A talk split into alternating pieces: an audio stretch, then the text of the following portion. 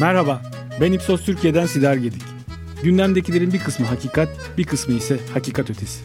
Bizler de bu podcast serimizde çeşitli konuları Ipsos araştırmalarının ve konunun uzmanlarının yorumlarıyla hakikatiyle başlayan sorularımızla ele alıyoruz. Hakikaten hazırsak başlayalım. Merhabalar. Bugünkü Hakikaten programımızın konuğu Can Kozanoğlu. Gazeteci, yazar, sosyolog. Can Kozanoğlu'nun bir özelliği daha var. Çok iyi bir aşçı. Ee, İddialı değil, kendi yemeğini yapan ev insanı. öyle tanımlıyorum. Biz öyle duymadık ama öyle olsun öyle diyelim. Can Bey'le beraber bugün konuşacağımız konu kriz hakikaten mutfağı vurdu mu? Kriz derken elbette ekonomik krizden, hayat pahalılığından bahsediyoruz. Yani mutfak her sosyoekonomik grupta herkesin buluştuğu ortak mekan. Sadece beslenmek için de değil, bazen ayrıca birlikte vakit geçirmek için, keyifli anları da yaşadığımız, aile içinde sosyalleştiğimiz, belki de evin en çok kullanılan alanlarından biri. Kriz dönemi birçok alanda aile bütçesini vurdu ve tabii burada mutfağı da es geçemeyiz. Dolayısıyla bu dönemde aslında ailelerin, hanelerin mutfak harcamalarında, mutfaktaki tercihlerinde neler yaşandı nasıl değişimler oldu biraz onlardan bahsedeceğiz. Bizim şirketimizden bugünkü programımızda benimle birlikte konuşacak olan arkadaşım Pelin Halaçoğlu. Bizim tüketici panelleri bölümümüzün başında Pelin. O da bize aslında bu konudaki çok önemli bir takım verileri paylaşacak. Merhaba Pelin, hoş Merhaba, geldin. Merhaba, hoş bulduk. Bizim bu konuyla ilgili verilerimizi aslında paylaşarak başlayabiliriz. Yani özellikle son dönemin en önemli gündem maddelerinden biri dediğim gibi hayat pahalılığı ve hayat pahalılığının mutfaktaki yansımaları. Evet mutfakta neler oluyor? Bizi bu konuda neler zorluyor Pelin? Birazcık bize elimizdeki verilerden bahsedebilir misin bu konudaki? Tabii şimdi biz bu konuda tabii pek çok araştırma hani yaptık son zamanlarda. Mesela antikriz monitöre baktığımızda burada biz fiyat artışı olduğunu düşündüğünüz kategorilerde hani size en çok ne zorluyor bütçe anlamında diye insanlarla görüşmüştük. Zaten gıda orada kendini gösteriyor. Yüzde 64'ü insanların gıda ürünleri en çok bütçemizi zorluyor diyor. Bu da hemen elektrik giderlerinin arkasından geliyor. Yani aslında elektrik, doğalgaz bu gibi giderler en üst sıralarda insanları zorlayan ama gıda hemen orada ikinci sırada elektriği takip ediyor. Dolayısıyla gerçekten bir mutfağa konuşacağız bugün. Gıda orada zaten bizim en temel karın ağrılarımızdan biri olarak karşımıza çıkıyor. Şimdi biz e, her ha... manada karın ağrısı. evet. Karın açlığı ve sonra da ağrısına dönüştü diyelim. Şimdi hane panelinde tabii daha çok takip ediyoruz biz pek çok ürünü hane içi satın alım verilerinden. Şimdi orada daha detaylı görebiliyoruz tabii hangi kategorilerde ne oluyor. Mesela tabii ki çok fazla fiyat artışı var. Yani bütün kategorilere baktığımızda cepten çıkan para artıyor. Ama hani miktar olarak neler oluyor dediğimizde aslında çoğu kategoride miktarsal düşüş gördük. Yani hani biraz daha kısıtlamaya gitti haneler. Ancak e, hani yine de bunun içinde mesela temel gıdaya ve süt ürünlerine yine de biraz daha pay ayırmaya çalıştılar. Yani oralarda mesela miktar düşüşünü görmedik. Dolayısıyla hani mutfağın temel yapı taşlarında yine de bütçede biraz daha fazla yer ayırmaya çalıştılar ve bu şekilde bir idare oldu diyebiliriz aslında en temelde. İsterseniz bununla başlayalım. Burada ee, bu o zaman şöyle aslında toparlayabilir miyiz yani bir taraftan gıda fiyatlarındaki artışlar ciddi şekilde zorluyor ama buna rağmen biz tasarrufu gıdadan yapmak yerine başka bir takım harcama kalemlerinden yapıp hani boğazımızdan kesip öbür tarafa aktarmıyoruz. öbür taraftan kesip boğazımıza aktarmaya çalışıyoruz gibi bir durum var. Çünkü gıda kategorisinde özellikle temel gıda ürünlerini hani buna bakliyat girer, makarna girer, un girer onları düşündüğümüzde bu kategoride miktar olarak da tüketimin geçen yıla kıyasla artış içinde olduğunu gördük. Ama yüzde üç mü idi? Yanlış evet yüzde üçlük bir artış var ama yüzde üçlük artışlar e, aslında hani böyle büyük bir kategori için düşündüğümüzde kayda değer bir artış olarak da düşünülebilir. E, yani tabii bunun bir kısmı Türkiye'nin nüfusunun artmasından da kaynaklanıyor. Ama yine de baktığımız zaman önemli bir artış olduğunu yani kayda değer bir artış olduğunu söylemek lazım. Hani benim buradan çıkarımım işte bir takım böyle temel ihtiyaç gibi görülmeyen ertelenebilir harcama kalemleri. Bu işte giyim gibi, eğlence gibi, dışarıda yeme içme gibi, gıda ama dışarıda gıda gibi kategorilerden kısıp aslında evin içindeki işte biraz önce tarif ettiğimiz o hani evin içindeki küçük mabet olan mutfağa doğru kaydırmaya çalışıyoruz bütçeyi.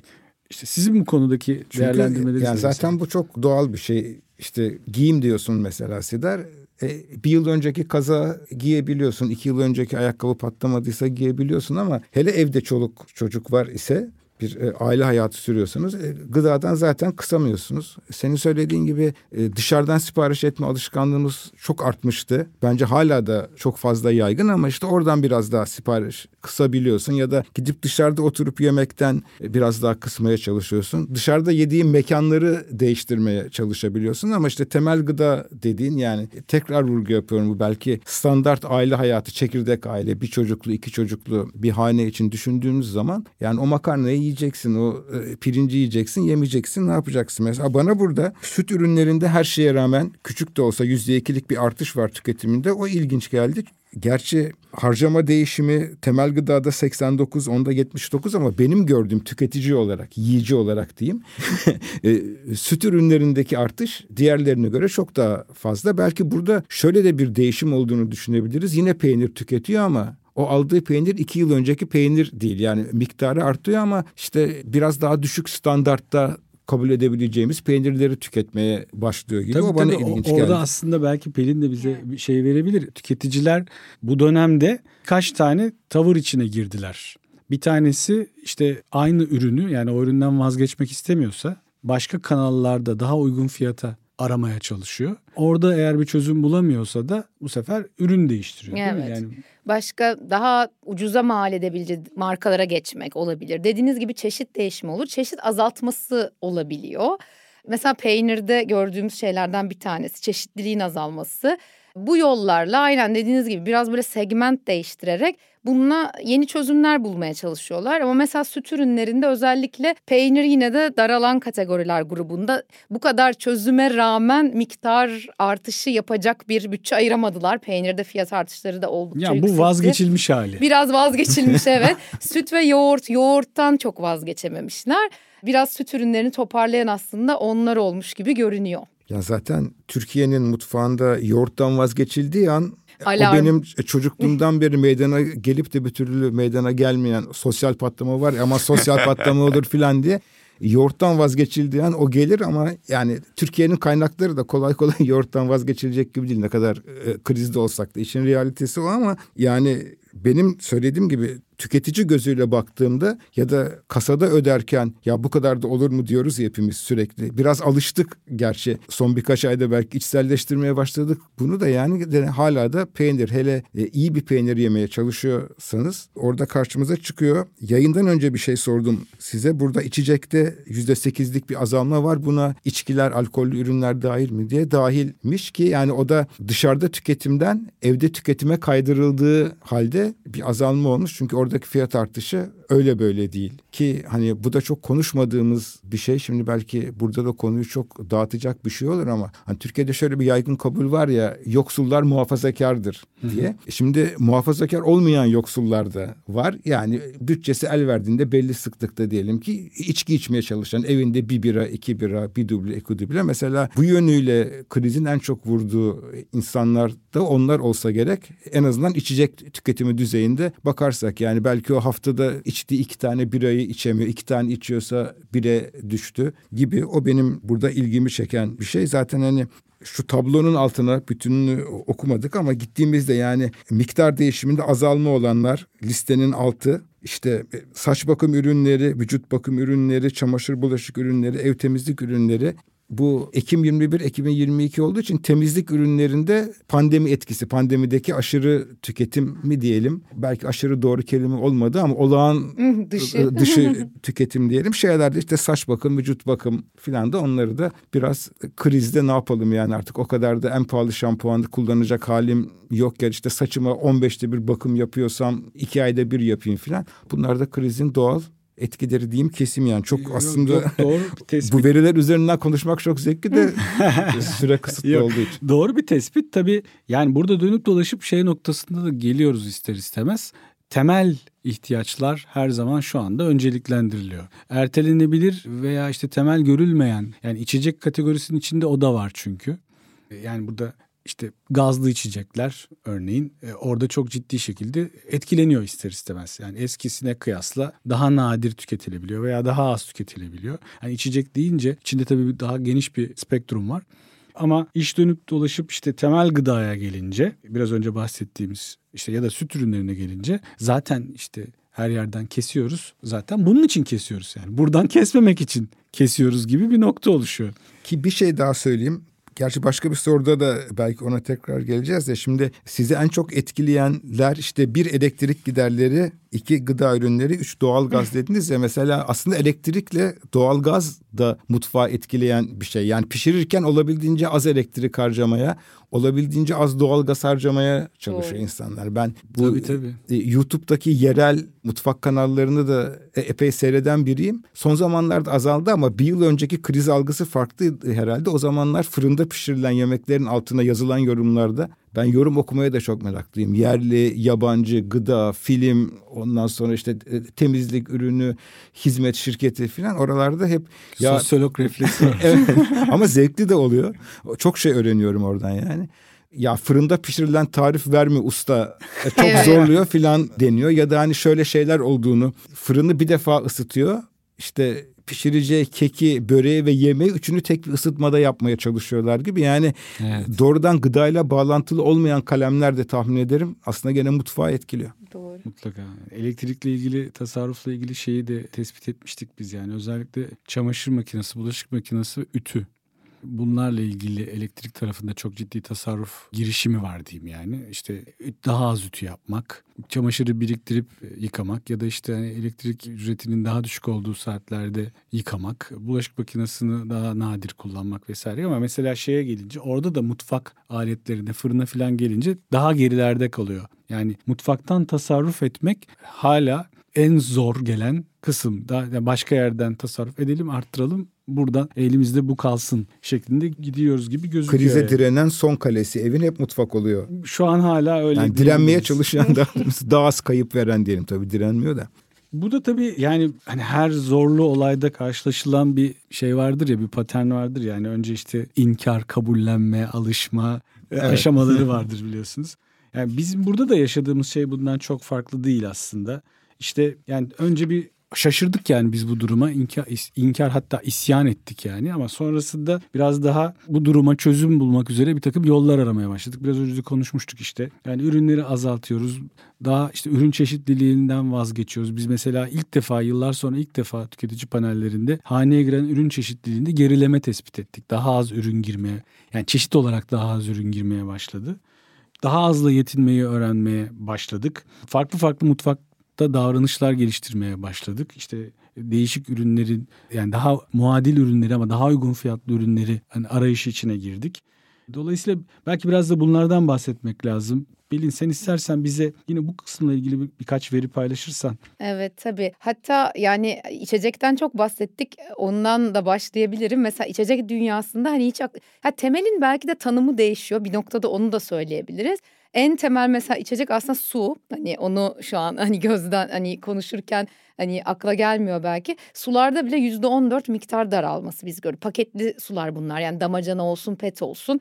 Dikkat edersiniz zaten belli yerlerde çeşme kuyruklarının falan yine oluşmaya evet. başladığını. Hani böyle ikameler yapılıyor yani hane tarafında. Ve temel besin mesela hani eti, şarküteri ürünlerini daha temel gruba dahil düşünebiliriz belki ilk etapta. Onlar yine en çok daralan ikisi de yüzde on dokuz daralma gösterdi. Hani geçen yıla göre.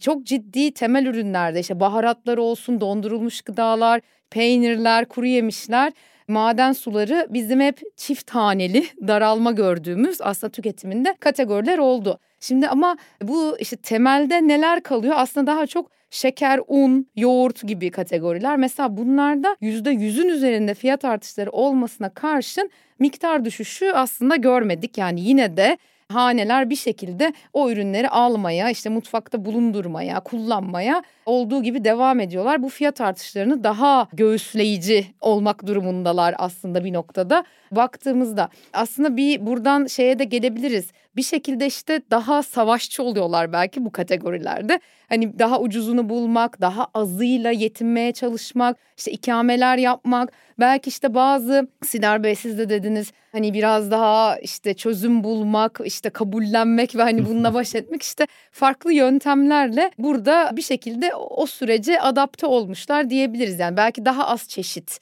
kullanıyorlar ama bir şekilde sunuma daha önem veriyorlar. Mesela çeşitli araştırmalarda bizim işte kriz mutfağı raporunda yaptığımız görüşmelerde de yapışmıştı. Sofradaki yemek çeşidi azalıyor ama daha sunumlarını daha hoş yapmaya çalışıyorlar. Yani sofra yine de güzel görünsün. Daha işte göze hitap etsin. Hani biraz da öyledir ya doyma oradan başlar gibi bir durum var.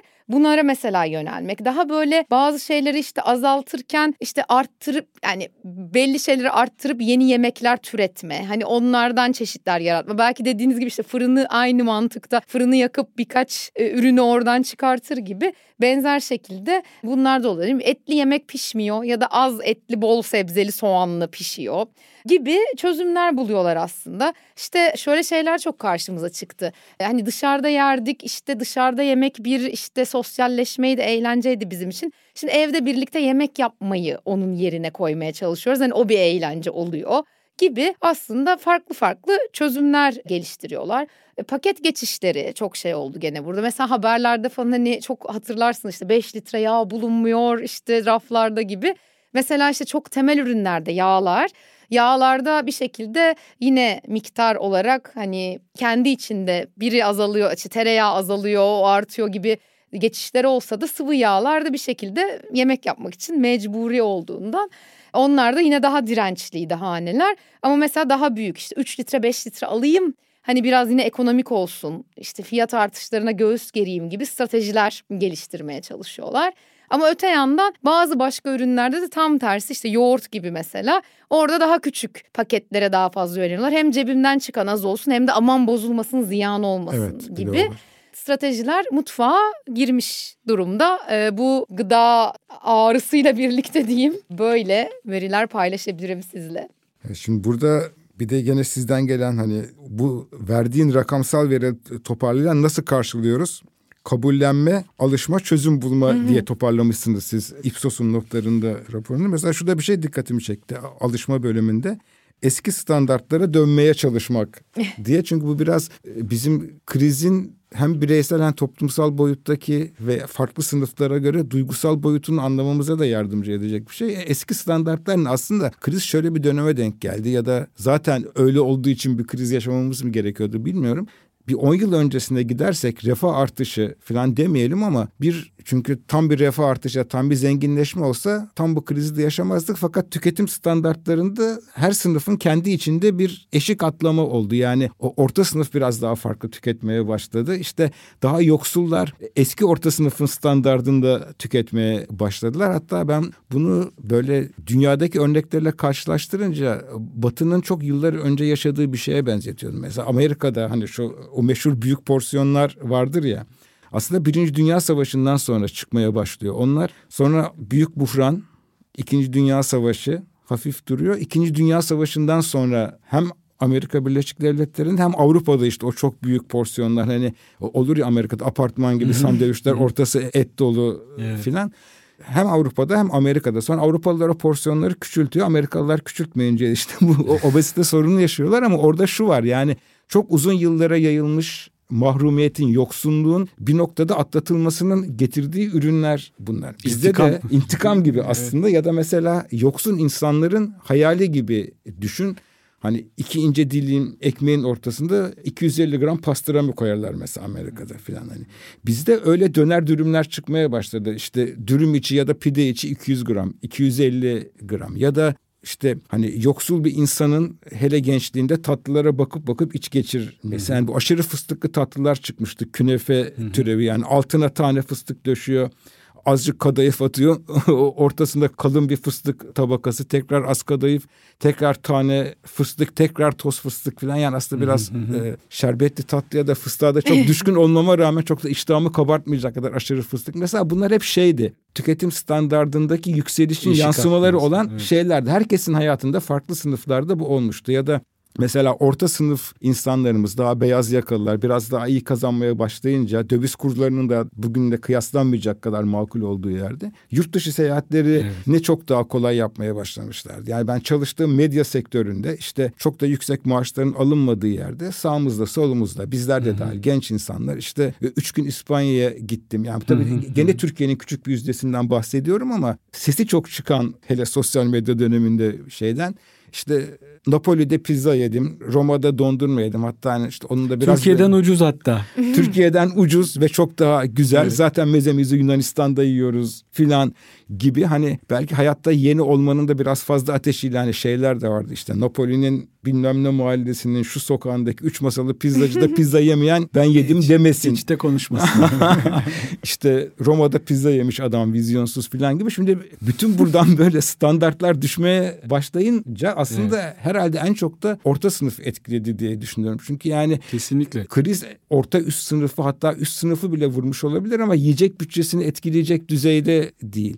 Daha yoksul sınıflar evet kendi içlerinde işte o fıstıklı tatlıya o çok dönerli dürüme falan ulaşacak hale gelmişlerdi mahrum kaldılar ama hani geriye doğru gittikleri mesafe daha kısa. Tam orta sınıfın ortası olan ve işte 10 yıl önce o refah çok artmış olanlar hani o demin işte Napoli'de pizza yiyip de Roma'daki pizzaya küfür eden insanların belki bir, bir kısmı şimdi evde pizza. E, evet evde pizza yapan ya da ya da mesela Türkiye'deki zincir pizzacının promosyonlu menüsü bile pahalı gelmeye başlamış olabilir filan. Hani böyle değişimler yaşanınca benim burada eski standartları geri dönmeye çalışmak en çok dikkatimi çeken şey oldu. O kolay bir şey değil duygusal açıdan.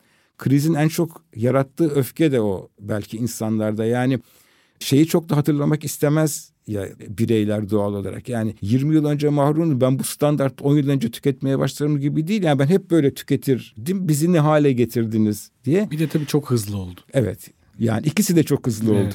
Burada tabii bizim araştırmalardan da aslında bunu destekleyecek iki şey paylaşayım ben. Bir tanesi biraz önce dedim yani eve giren ürün çeşitliliğinde azalma oldu diye. Burada özellikle üst sosyoekonomik segmentler dikkat çekiyor onlardaki ürün çeşitliliğinin azalması ortalamanın yaklaşık iki katı. Tabii bir anlaşılır bir şey bir taraftan çünkü daha çeşitli ürünleri de zamanında alanlar yine onlardı. Vazgeçenler, daha çok vazgeçenler veya vazgeçmek durumunda kalanlar da tabii yine onlar oldu. Yani bu önemli. Bir diğer tarafı ise şu özellikle hani eski standartları tekrardan yaşatmaya çalışma konusuyla ilgili bizim araştırmalarda tespit ettiğimiz bir şey bu ilginç yani benim açımdan. Şimdi eskiden mesela bir işte kahve markasına mağazasına uğrayıp oradan bir kahve alıp elindeki işte kağıt bardakla gitmek hani bir şehirde büyük şehirde beyaz yakalılar için sık sık karşılaşılan bir görüntü yani sokak görüntüsü. Şimdi bunu yapamayanların kahveyi evde pişirip ama o zincire ait bir termosun içine evde dolduraraktan dolaştığı ya bunu da bizim araştırmalarımızda ifade ediyorlar. Yani bu bizim şahsi gözlemlerimiz değil. Yani bu bizim araştırmalarımızda dile getirilen bir şey. Aslında işte bunlar bir standardı kaybedenlerin kimler olduğunu ve standardı temelde aslında hani korumak üzere defansa geçenlerin de kimler olduğunu da bir taraftan gösteriyor. Yani tabii burada bir, bir nokta daha benim ilgimi çekiyor. Eve alımlarda daha uzun süre dayanıklı yani bir alım yapıp daha uzun süre kullanılabilecek ürünler de biraz devreye daha fazla giriyormuş gibi gözüküyor. Yani bu bozulmayacak ürünlerde işte hem yani belki hani dolapta muhafaza edilebilecek daha uzun süreli ürünlerde veya işte kuru bakliyat gibi ürünlerde. Bunlar da dikkat çekici gibi gözüküyor. Bir de şeyi var tabii onun hani artacak önceden ne kadar alırsam zamdan o kadar az etkilenirim gibi de yani. Hani onun şeyi de var ya sosyal olarak iyi abi tam vaktinde 10 kilo almıştım bak şimdi iki katına çıktı evet. gibi ama. Bir yatırım oluyor Bir adeta. nevi evet. Buradan aslında şeye doğru da geçebiliriz biraz belki. Hani dedik ya yani bir taraftan böyle defansif bir önlem alıyoruz. Başka kategorilerden tasarruf edip gıda kategorisinde kendimizi en azından ödüllendirmeye çalışıyoruz. Yani ödüllendirme demişken de hani bunun içinde kendimize evin içinde küçük keyifler yaratmaya çalışıyoruz. Bizim araştırmalarımızda bununla da ilgili tespitler var. Pelin seni dinleyelim. Evet küçük mutluluklar küçük zevkler yaratma çabası diye hani adlandırabiliriz. Şimdi zaten Türkiye'de biliyorsunuz Dünya Mutluluk Endeksi açıklanıyor. Orada sürekli hızla geriye gidiyoruz maalesef. O yüzden hani biz ancak artık küçük mutluluklardan daha çok konuşabiliriz. Tam öyle bir nokta oldu. Biz de Türkiye Anlamı Kılavuzu çalışmasında hani hep şöyle bir ifadeyi sorarız. İşte iki yılda bir. Bana kendimi mutlu hissettiren bazı küçük lükslerim olsun istiyorum. Yani gayet e, mütevazı bir istek. Mesela 2016 yılından beri biz buna bakıyoruz. İşte 2016'da %69'u insanların bunu söylerken 2022'ye geldiğimizde %76'ya çıktığını görüyoruz. Her yıl böyle arta arta. Yani artan bir trende olan bir durum bu. Küçük mutlulukların peşinde olma, o lüks, o küçük lüksler bende olsun isteği. Şimdi bu az önce işte kaba kendim o kahve zincirinin paketine koyuyorum. işte böyle bir çözüm buluyorum, iyi hissediyorum gibi e böyle söylemler çok var yani tüketici tarafında. İşte bu küçük mutlulukların farklı örnekleri. Mesela aynen tüketici şöyle demiş. C1 sosyoekonomik statüden işte pankek tavası aldım. Eskiden tavada yapardım. Şimdi hepsi aynı şekilde güzel ve estetik görünecek. Mutluyum demiş. Başka biri B sosyoekonomik statü grubunda tuz değirmeni aldım. Sanki yemeği elit kılıyor. Dolayısıyla gerçekten hani e, bunun çok örnekleri vardı. Bunlar yani çok, çok güzel ifade etmişler. Hani küçük alanlar yaratmışız kendimize hani ufacık da olsa ama bu bunlarla motive olan bir şekilde işte çözümleri bu küçük mutluluklar ekseninde şekillendiren tüketiciler var karşımızda. Az önce söylediğimiz sunum meselesi de mesela biraz öyle. Belki işte tabağın içeriği değişiyor işte eti azalıyor pilavı artıyor ama pilav böyle kalıpla geliyor. Hani üzerine böyle bir şeyler geliyor gibi. Böyle bir şekilde kendini ödüllendirme motivasyonu tüketicide artmış. Bu küçük yollarla bir şekilde hala mutluyum diyebilme diyelim. Bunların arttığını görüyoruz. Genel söylemlerde, rakamlarda böyle bir Türkiye var karşımızda. Tabii aslında burada belki sorunun biraz ürkütücü tarafım var. Yani bana kendimi mutlu hissettiren bazı küçük lükslerim olsun istiyorum'a hayır cevabı veren yüzde yirmi dört aslında enteresan. Yani çünkü e, zaten hani... sahiplerdir belki. belki yani şundan diye düşündüm. Lüks kelimesi falan mı insanları ürkütüyor? Çünkü yani o küçük lüks dediğiniz şey ne bileyim hani küçük çay içmek de olabilir. gazete almak da olabilir ama tuz değirmeni. Ha, tuz değirmeni mesela bizim konumuza özel olduğu zaman tabii bütün bunların hani işin ekonomisinden de öte kültürel boyutu da var ya yani bu demin başka bir vesileyle sözünü ettiğimiz yemek videoları seyretmek ve yemek videoları da hazırlamak aslında. Yani şimdi Türkiye'de hani C1 dediniz B1 B2 falan hani çok mütevazı ev kadını olarak tanımladığımız tipte binlerce insanın YouTube kanalı var. Bunların birkaç tanesi çok popüler. İşte bazısı e, birkaç video çekiyor, oluyor, olmuyor. Az takipçisi, çok takipçisi. Yani kültürel olarak başka yerden izlediklerini, yemek yarışmalarından, işte bir takım yemek kanallarının programlarından falan kendileri uygulamaya çalışıyor. Zaten hani belki de biliyordur bunu söyleyen bir hanımefendi olduğunu tahmin ettim pankek tavası alanı. belki de erkekti bilmiyorum ama gözümde kadın Yok, olarak ev canlı. hanımıymış evet. Ha, ev hanımı yani tahminen 10 e, yıl önce pankekin ne olduğunu bilmiyor olabilir. Yani e, pankekin çok benzerini işte akıtma adıyla falan yapıyor olabilir. Yani pankeki öğrenmek sunum diye bir kavram olduğunu öğrenmek hem yemek videolarında hem televizyonlardaki yarışmalarda sıra geldi sunuma. İşte sunumun iyi olmadığı yemeğin tadı da olmaz falan. Tahmin ediyorum mesela bu hanımefendi hele hafta sonları o pankekleri tek şekilde çıkarıyorsa üzerine azıcık da süzgeçle pudra şekeri serpip belki işte bir küçük nane yaprağı koyuyor falan. Bu hakikaten bir küçük mutluluk ama insanı da mutlu eden bir şey. İşte bunların edinme imkanı olarak da tabii e-ticaretin, e-ticaret sitelerinin de çok ciddi rolü var. Yani karşınıza akşamın bir saatinde yatmadan bir girim dediğinizde tuz değirmenini çıkarabiliyor. İşte bu hanımefendinin sözünü ettiği pankek tavasını çıkarabiliyor.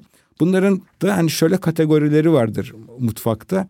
Bir defa kullanılan, birkaç defa kullanılan, hakikaten ihtiyaç olduğu için sürekli kullanılan. Şimdi yani ben yaşım hayli ilerlediği için Türkiye'de kahve denince şimdi Türk kahvesi ya dediğimiz şeyin isminin yani. kahve olduğu ve başka bir kahvenin bulunmadığı dönemi bilen insanım işte. Sonra, Sonra Nescafe, Nescafe lüks bir şey olarak çıktı. Sonra üçüncü dalga kahve kültürü gelince mesela Nescafe işte o kültürün insanları tarafından biraz aşağılanan mı diyeyim işte doğru kelime. Her Roma ne, pizzacısı ise, gibi bir şey oldu. Gibi.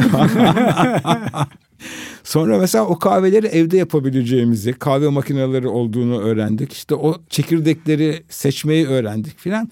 Böyle böyle gitti. Pandemi döneminde iyice arttı evde kahve yapmak, kahve makinesi almak ve bunlar sürekli kullanılıyor. Çünkü hakikaten yani bir dışarıda pahalıya gelmesi, ekonomik krizle bağlantılandırabiliriz ama bir yandan da pratik hakikaten insanın evinde kahve makinesi olduğu zaman alanlar yüzde yüz kullanıyor demeyeyim ama çok yüksek bir oranda kullanılıyor.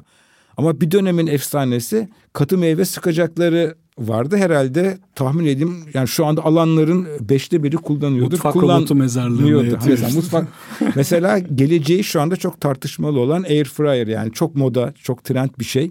Tabii o biraz daha küçük mutluluktan daha yüksek bütçe istiyor. Daha pahalı bir şey kullanacak kullanılmayacak. Ama bu sizin verdiğiniz örnekler hakikaten tam küçük mutluluğa yani e, işte 129.99'dan 69.99'a düşmüş tuz değirmeni. Hani onun o itici vay be yarı fiyatına düşmüş kampanyadan filan diye işte alıyor gerçekten zırt diye üzerinde çevirdiği zaman mesela şunları öğrendik bu yemek programlarını seyrede seyrede vaktiyle Türkiye'deki evlerde pek çoğunda ekmek bıçağı büyük bıçak küçük bıçak olmak üzere üç bıçakla yapılırdı. Hani şimdi şef bıçağım da olsun ama onların iyileri çok pahalı onun ucuzunu bulabilir miyim? Biraz daha meraklı olanlar işte santoku bıçak falan ama bunlar da gerçekten hani anlatırken biraz dalga geçer küçümser bir ton olduysa sanmıyorum ama gene de her şeye rağmen olduysa özür dilerim hiç küçümseyerek söylemiyorum. Olmadı. Hakikaten e, e, insanları mutlu eden bir şey yani.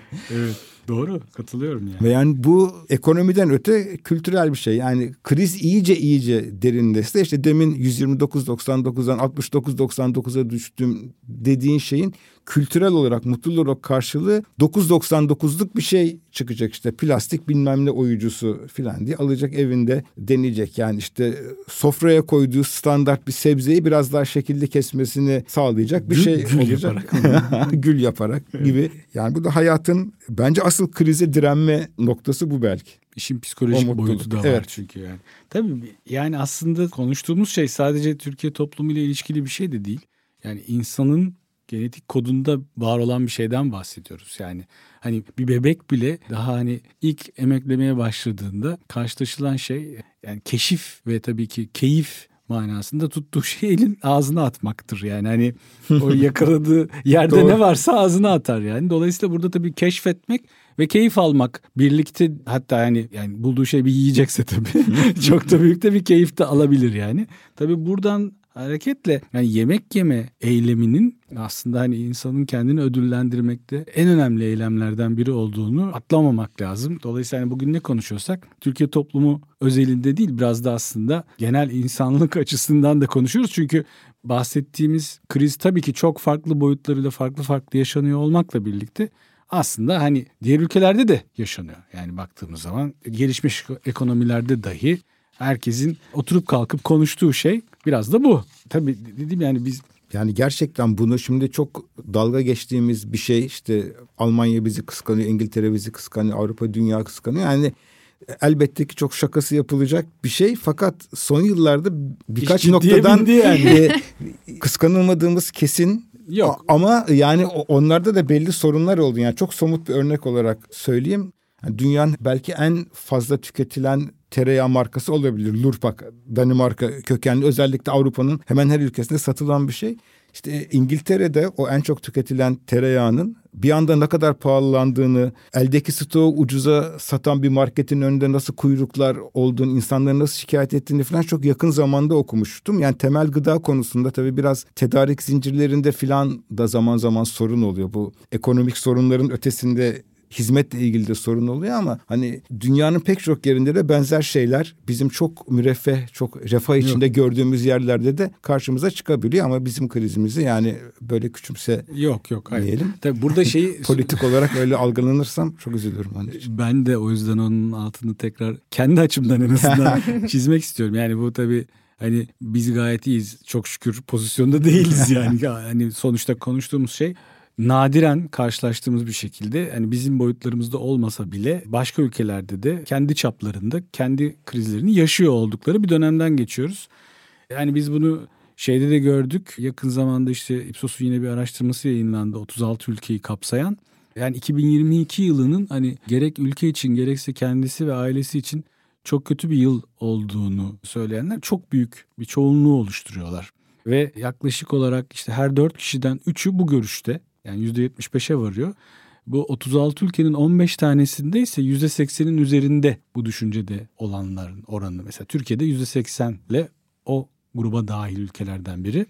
Ama hani İngiltere'den aklıma geldi bu örnekte. İngiltere'de mesela %87 bu yılın 2022 yılının bitmek üzere olan yılın çok kötü bir yıl olduğunu düşünenlerin oranı yani çok anlaşılır bir şey bir taraftan da.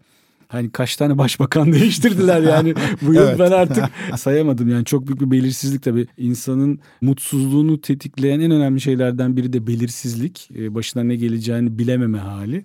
Dolayısıyla hani biraz konuyu o tarafa doğru da yaydım ama yani e, bunu da söylemeden. Tabii o şöyle bir şey bir sosyal medya kalıbı olarak yani ta 2010'ların başından beri Türkiye'de yani bit artık 2010, bit artık 2011, bit artık 2012 fakat 2020'de pandemi çıkınca üzerine de ekonomik kriz kendini iyice hissettirince gerçekten bit artık 2020, bit artık 2021 ve bit artık 2022'nin sonunda yapıyoruz bu kaydı. Ve pek çok insan da 2023 yani bu sorunun cevabı. Oraya da dair bir şey var. Yani bu yıllar boyunca yani bit artık bit artık modundayken yani gelecek yıl gelecek bizi kurtaracak modu da var bir taraftan. Hep gelecek yıla dair iyimserler çok yüksek oranda. Fakat geçen yıl yani 2021'den 22'ye geçerken işte 2022'nin iyi bir yıl olacağını, daha iyi bir yıl olacağını düşünenlerin oranı böyle %77'lerde falanken bu yıl %12'lik bir düşüşle %65'e gerilemiş durumda. Yani aslında hani iyimserliğimiz yani gelecek yıla dair iyimserliğimiz de aşınarak gidiyor. Yani dünya ortalamasından bahsediyorum yani. O 36 ülkenin ortalamasından bahsediyorum. Türkiye'de biz orada da biraz hani kötü tarafta ayrışıyoruz. Biz de yarı yarıya yaklaşık yani şu an gelinen nokta o da yani yaklaşık 5 puanlık düşüş var. Bir önceki yıl iyimserler biraz daha yukarıdaymış. Şimdi işte %50'lere doğru gerilemiş durumda. Şu an önümüzde yani en azından toplumun yarısı önümüzdeki yılın daha da kötü bir yıl olma ihtimalinden endişeli yani. Onu söyleyebilirim yani. Hani buradan da son sorumuza doğru geçebiliriz. Yani önümüzdeki dönemde mutfakta spesifik olarak bizi nasıl bir dönem bekliyor diyelim ve topu tekrar Pelin'e atayım. Kötü bir dönem dermiş.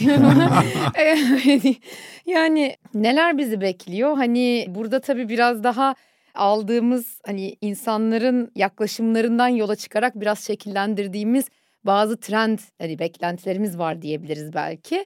Bir pandemi döneminden başlayan bazı başlıklar var aslında. O dönemde de biz bunu konuşmaya başlamıştık.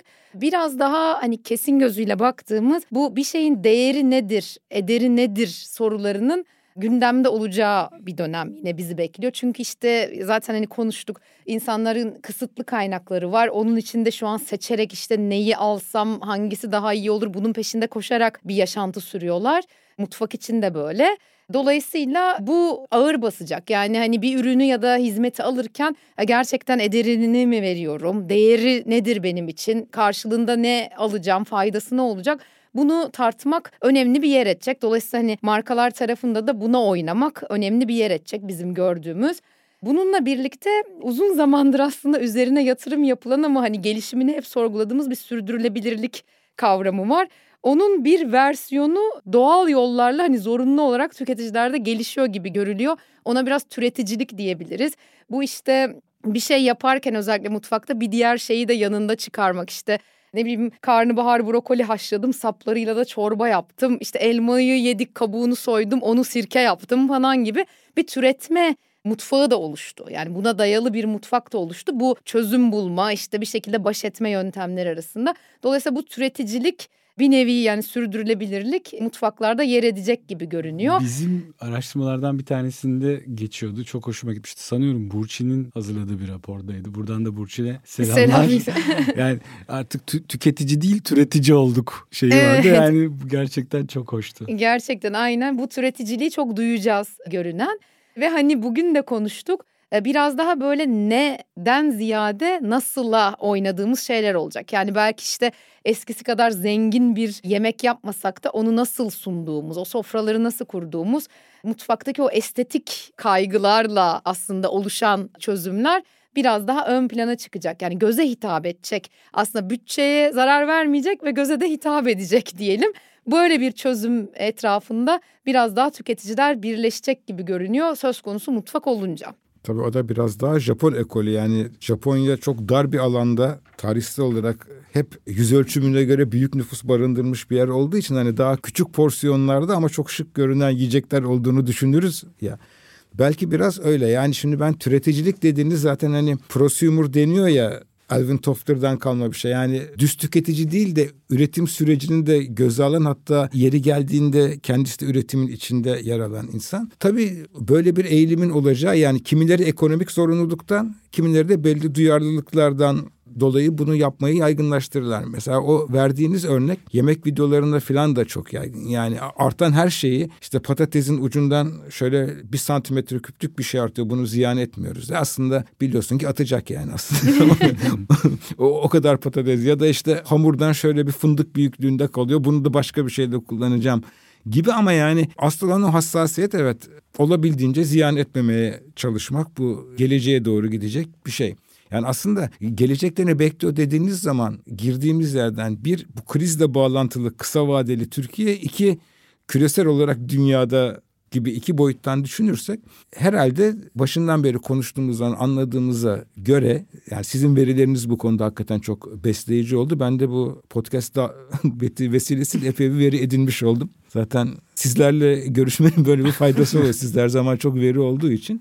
Yani belki biraz daha kısacağız, belki biraz daha azaltacağız ama şu üzerinde konuştuğumuz tablo sonuçta bir şekilde doymak zorundayız. Bir, ikincisi Türkiye ne kadar yanlış tarım politikaları olsa da ekonomisi kötüye gitse de kriz içinde olsa da aslında en kötü halinde bile insanlarını çok aç bırakmayacak bir yer bugün bile. Yani ciddi yoksulluk, ciddi yetersiz beslenme sorunu olduğunu biliyorum ama hani işin çok spekülatif tarafına gidenler var özellikle sosyal medyada işte saksınızda sebze yetiştirin işte güneş almayan bir yere bilmem ne kadar e, konserve yığın açlık olacak birbirimizi öldüreceğiz falan. Yani Türkiye coğrafyasında öyle bir şey olmaz ama yani Türkiye'de 2023'te ne bekliyor olursa olsun hep kodlarla konuştuk 2023 ne sonuç olursa olsun herhalde birkaç yıl daha sürecek ciddi bir ekonomik zorlanmaya rağmen işte mutfaktan kısa kısa gideceğiz.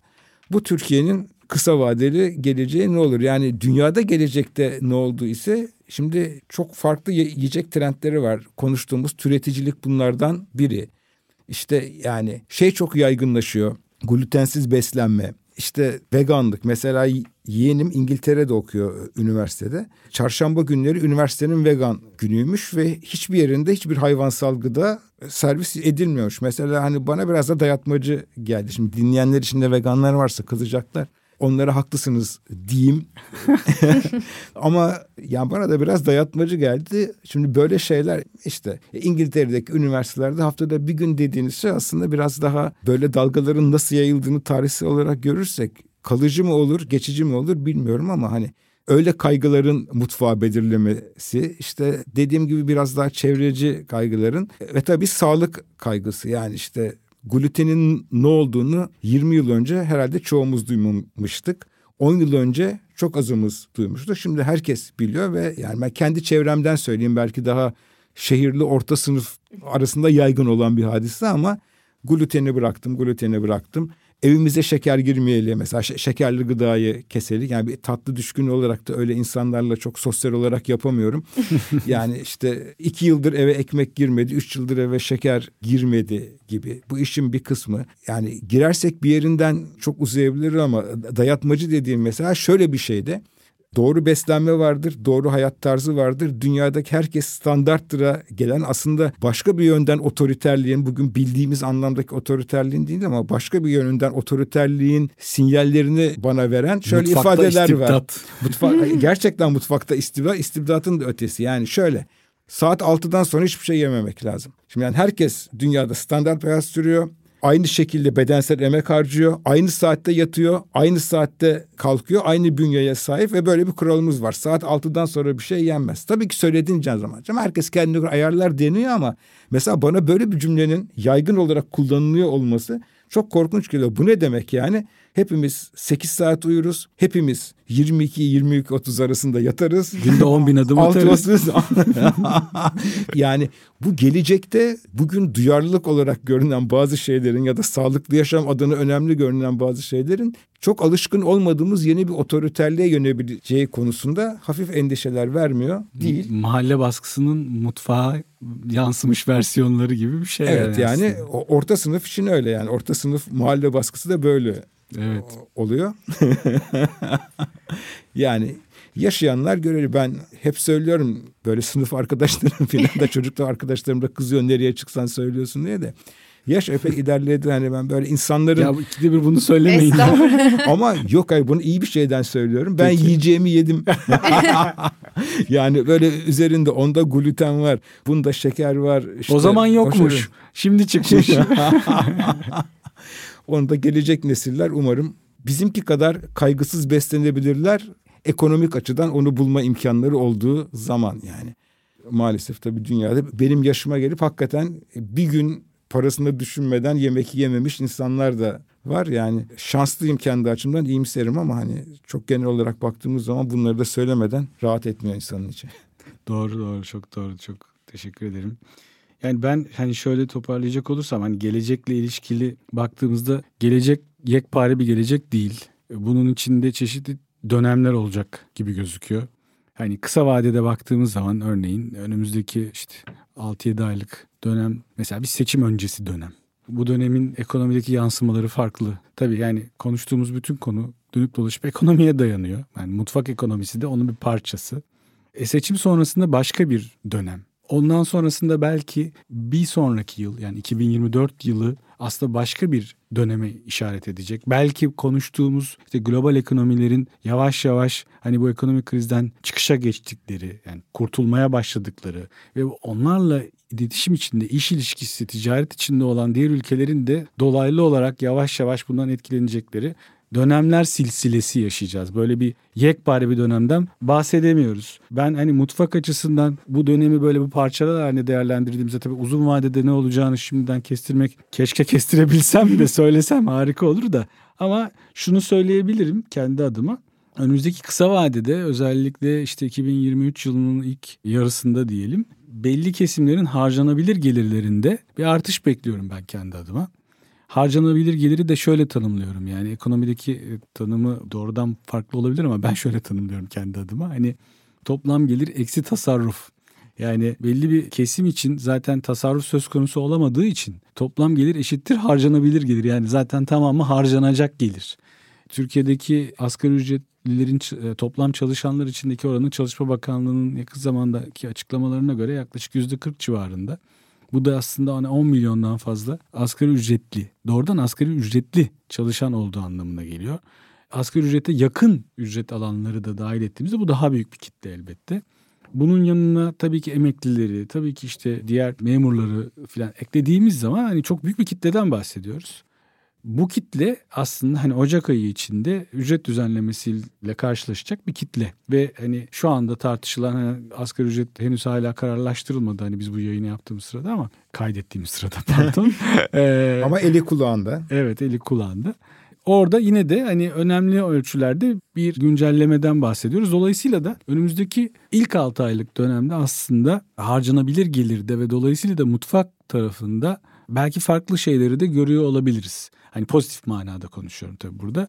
Ama bu ondan sonraki dönemlerde de benzer şekilde ilerleyeceğini şimdiden söylemek için bize yeterli veriyi vermiyor. Yani elimizde öyle bir veri yok.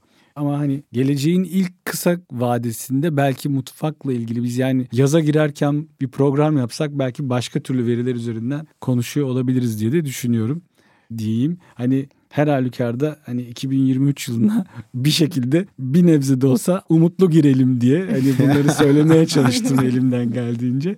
Çok teşekkür ederiz bugün bizimle bu yayına ben katıldığınız teşekkür ederim. Çok gerçekten zevkle verilerinizi edinmiş oldum ve gidiyorum. Her zaman o verileri e, paylaşmaya hazırız. Çok teşekkür ederim. Pelin çok sağ ol katıldığın için. Ben teşekkür ederim.